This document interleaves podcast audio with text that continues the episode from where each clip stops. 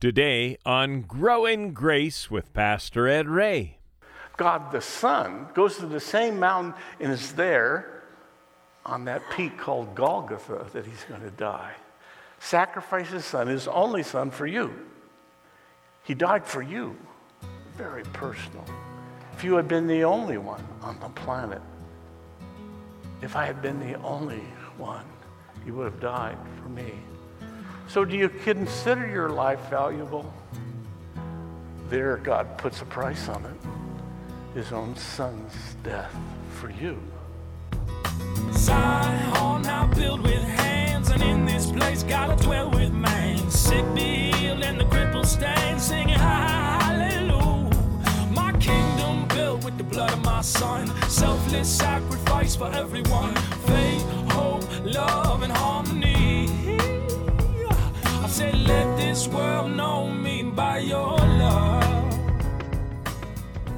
Welcome to another day of study in the Word here on Grow in Grace with Pastor Ed Ray. Pastor Ed is the senior pastor at the Packing House Christian Fellowship in Redlands. And for the next several broadcasts, Pastor Ed will concentrate on the prayer of Jesus in John chapter 17.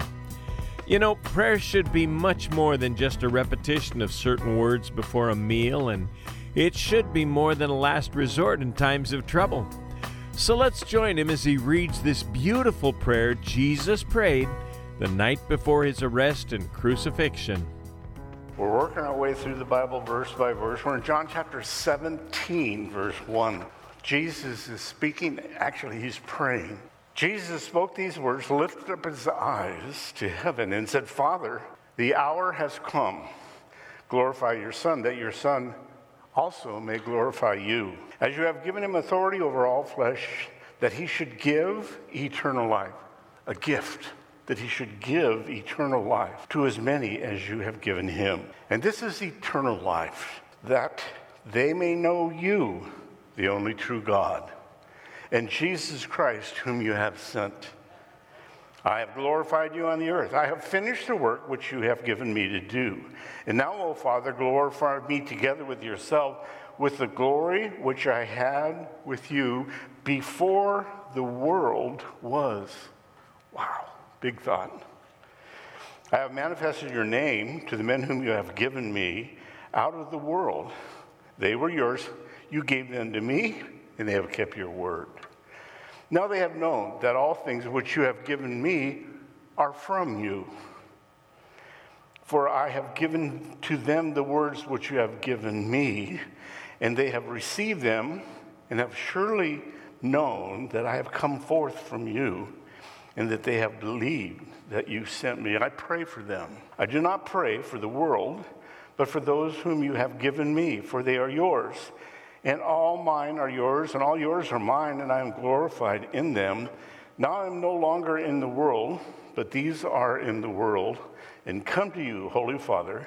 Keep through your name those whom you have given me, that they may be one as we are one. Let's stop there and pray. Lord, we, we thank you for this prayer recorded for us that you, God the Son, are praying to God the Father we sense that there's great depth here, Lord, and great breadth. And we sense that you want us to understand at least a small part of it here. Scratch the surface. Speak to us now, we ask, by your Holy Spirit, that we might leave this place differently than the way we came in. Do that, we ask, in Jesus' name, and all of God's children agreed by saying, Amen. Amen. Today, as obvious from the section we just read, we're focusing on prayer. And this is a prayer from the lips of Jesus, unusual in Scripture. There's only 658 words in it. You can say it in less than three minutes, the whole chapter 17. We'll only do about half of it today. But I think it'll take all eternity for us to understand what's here. We'll only get a little bit of it, I promise you today. There's just too much. Not just another chapter in the book of John, as we've been going through it. It's been called the pinnacle, the, the peak, the high ground of John's gospel. Some have even go so far to say that it is the most important chapter in the whole Bible. John Knox, the great reformer, Scottish reformer, said it was that for him. In fact, he said it was the place where I first cast my anchor. Interesting way of saying this is the chapter that he found salvation, a relationship with God because of it.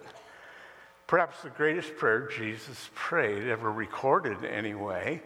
I have a little computer program that I ran real quickly, and according to it, there's 650 plus prayers in the Bible.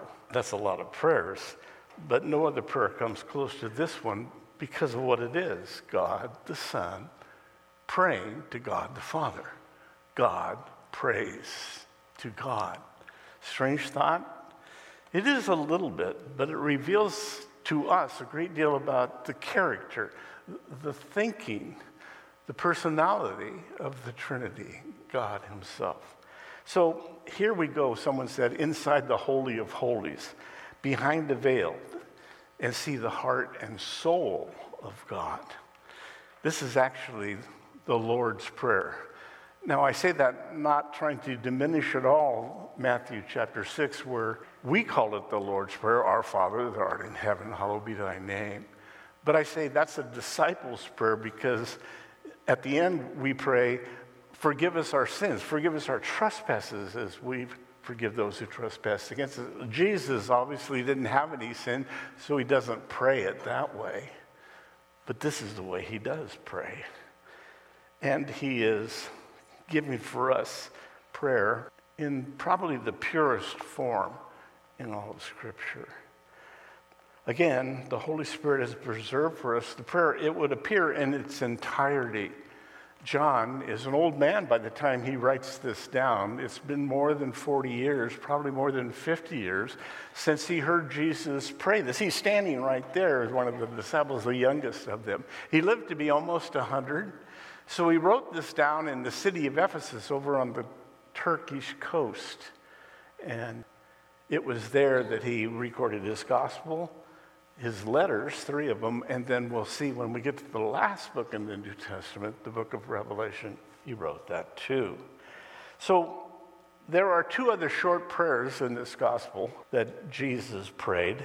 One of them was at Lazarus' tomb, and he prayed, Father, I know you always hear my prayers. Pretty short. But then in chapter 12, it's the same really prayer we find here Father, glorify your name which is an idea we'll look at pretty closely here. So he prays for himself in the first five verses. He prays for his disciples, the 11, but by extension, you, all of us, all of those who will call ourselves by the name of Jesus. We are Christians, we say, Christ like. Those who have asked him to forgive their sins and have confessed him as Lord of their lives. And then he prays for future believers, people that will be affected by the 11 who wrote to us and lived their life out in such a way that it's affected our lives, so that we can be witnesses, to testify, to display, to put God on display by our own lives. This is headsy stuff. Now, if you're just joining us, we've worked our way through this sermon, actually, up until this point. It starts in chapter 13. Jesus is in the upper room. It's sometimes called the upper room sermon or the Last Supper sermon. And you'll remember there, he got down on his knees and he washed the feet of his own disciples. And he taught them how to be a servant. And then as you work your way through it, it says he, he leaves the upper room with his disciples and they walk across Jerusalem towards the Garden of Gethsemane. This is the night before he dies he's going to be dead within 12 hours from what we're reading. And as they pass the temple, there's this gigantic gate on what was called Herod's temple then. And on it was a vine, a grapevine. And it had huge clusters of grapes on it, as big as a man is tall. Josephus wrote, the historian. He saw it. And the clusters were made out of solid gold, just hanging there. So when the sun hit it in the morning, it would shoot off light in all different directions.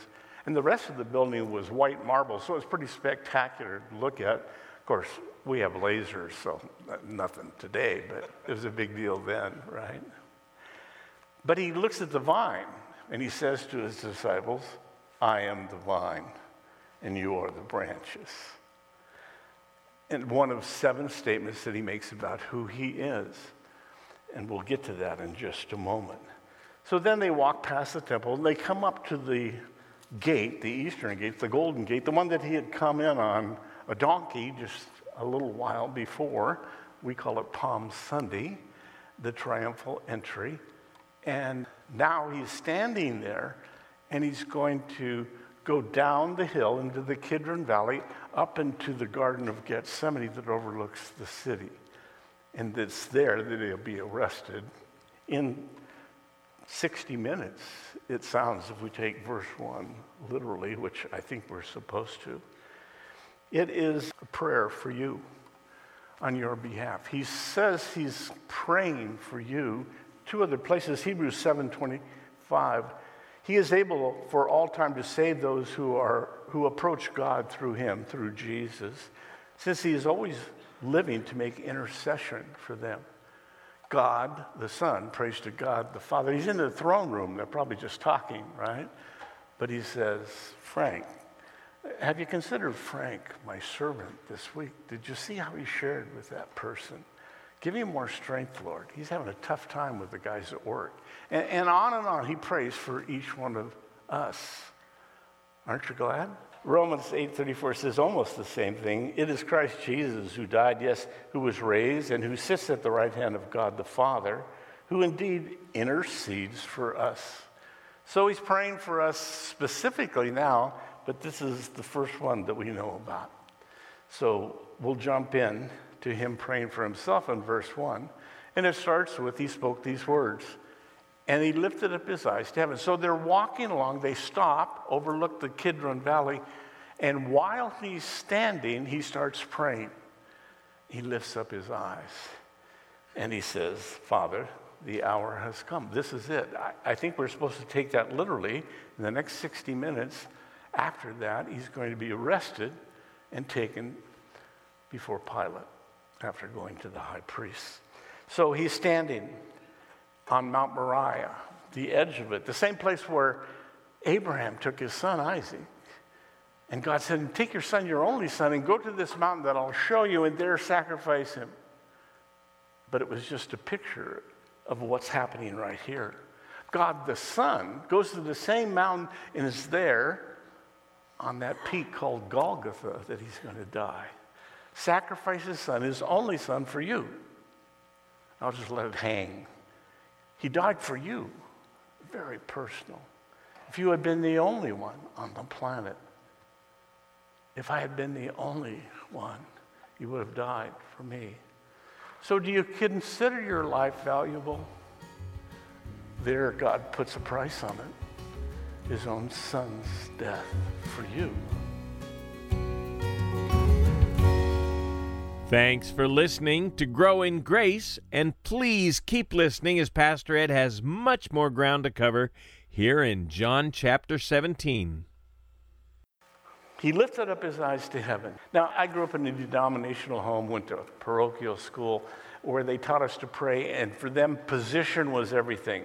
So here he's standing and he's looking, his eyes are open, evidently. But we were taught as kids, you know, you put your hands together like this, and you have to keep your fingers pointing up because you want your prayers to go to heaven. But if you do this, they go to the wrong place. Just so you know, okay?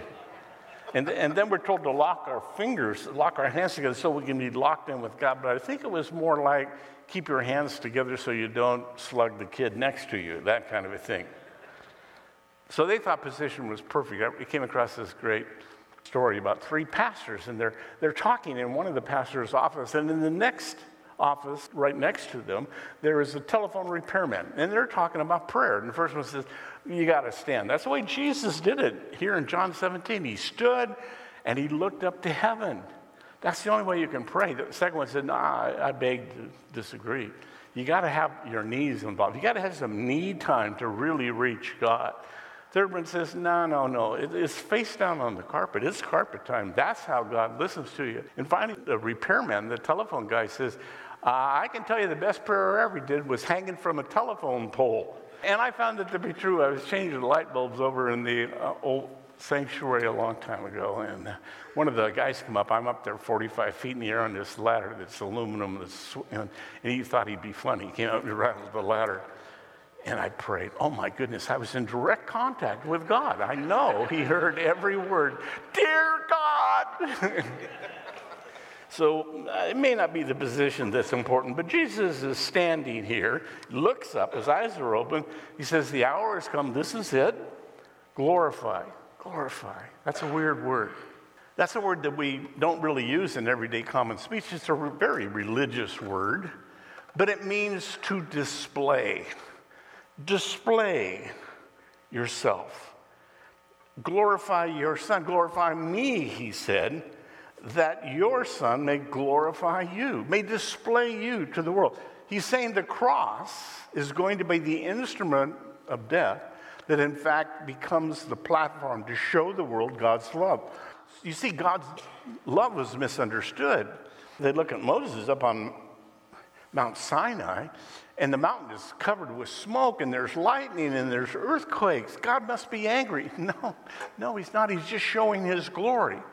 He was showing his weight, how important he is. That's what's going on here.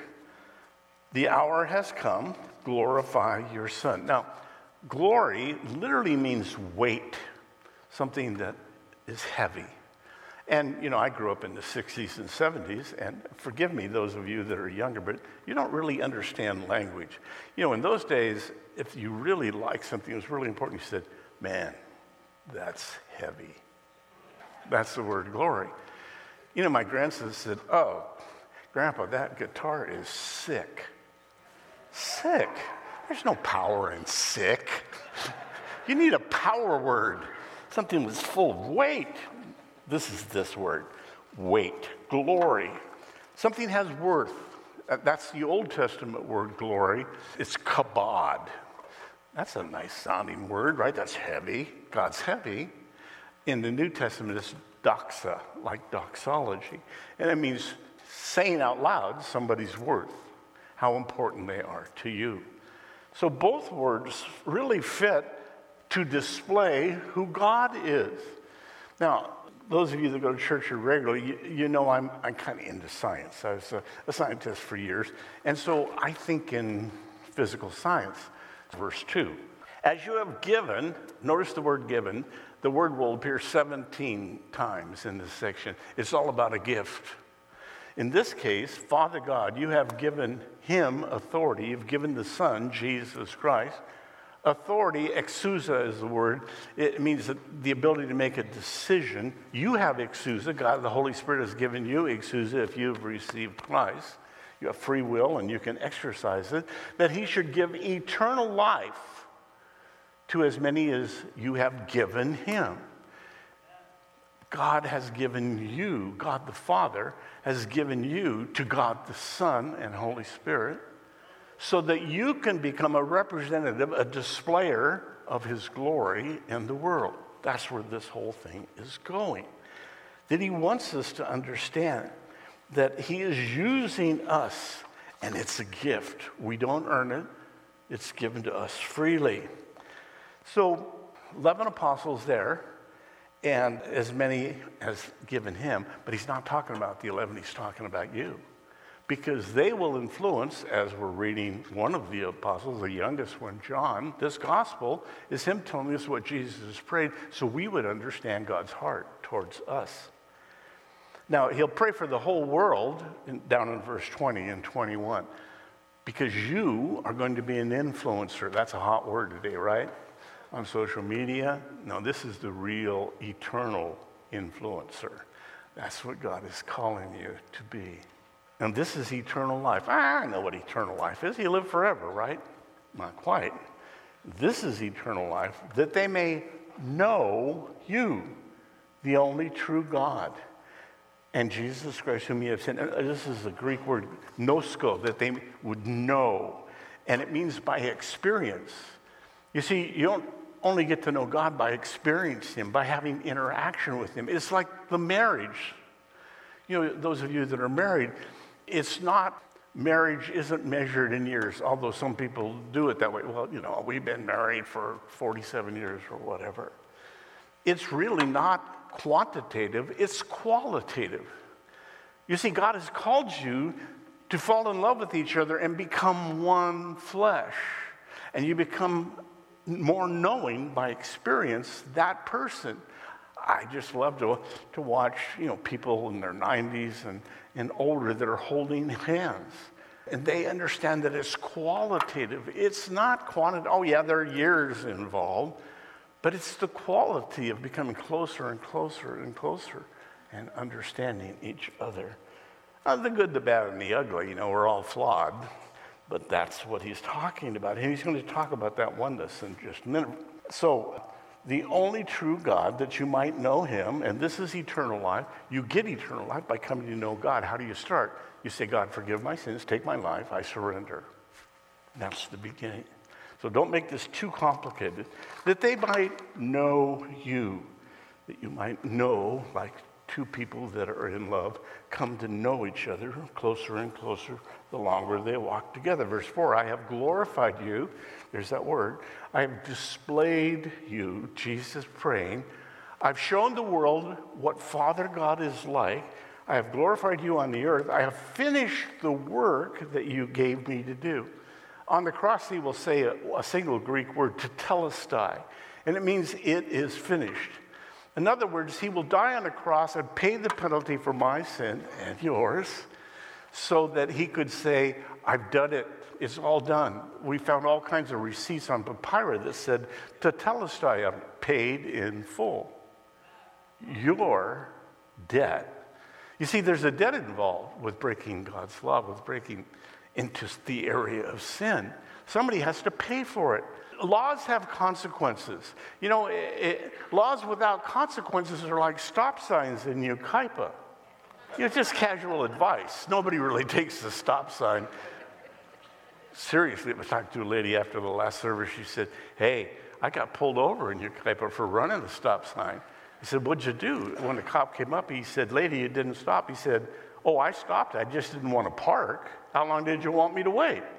And he started laughing and let her off. Take that, use it. Might be helpful someday. But consequences what are the consequences of running a red light or a stoplight or a stop sign? Well, maybe there aren't any cops there, but what's the other consequence? Grandma flying through at 80 and she T bones you like somebody did me here a year ago out on the corner. Just red light? Ah, oh, it's just casual advice. I'm going through it. Okay, I have glorified you. I have finished the work which you have given me to do, the cross. And now, O Father, verse 5, glorify me together with yourself. Display me, display to the world yourself through me, the glory which I had with you before the world was. Thanks for joining us for Grow in Grace with Pastor Ed Ray. We're going through the Gospel of John together from start to finish. For a CD copy of today's message, just call 844 77 Grace. That's 844 77 Grace. Or you can listen online at thepackinghouse.org. You'll find an archive of past radio programs there too, which comes in handy should you miss a message on the radio. Go to thepackinghouse.org and look for our radio page. You know, it takes a team to bring Grow in Grace to you, and we look to our listeners to help make all of this possible. We have an exciting resource to tell you about. It's True Spirituality by Francis Schaeffer. After serving the Lord as a pastor for many years, Francis began to wonder if Christianity really made a difference in people's lives. True spirituality, you could say, is the result of his effort to re examine his faith. And if you want to discover what true spirituality looks like in everyday life, this is the book for you. We'll send you a copy when you support Grow in Grace today with a gift of any amount. And as you give, you'll be helping many others around the country and around the world to grow in grace as well. Just give us a call, 844 77 Grace. That's 844 77 Grace. And we want to hear from you, even if you're not in a position to be able to give, whether it's a word of encouragement, a comment related to the study, a question, or a prayer request. Email us today at packinghouseradio at AOL.com. That's packinghouseradio at AOL.com. And then join us next time as together we grow in grace through a study in John's Gospel with Pastor Ed Ray. This program is presented by the Packing House Christian Fellowship in Redlands. Zion now built with hands, and in this place gotta dwell with man. Sick be healed, and the crippled stand, singing hallelujah. My kingdom built with the blood of my son, selfless sacrifice for everyone. Faith, hope, love, and harmony. I said, let this world know me by your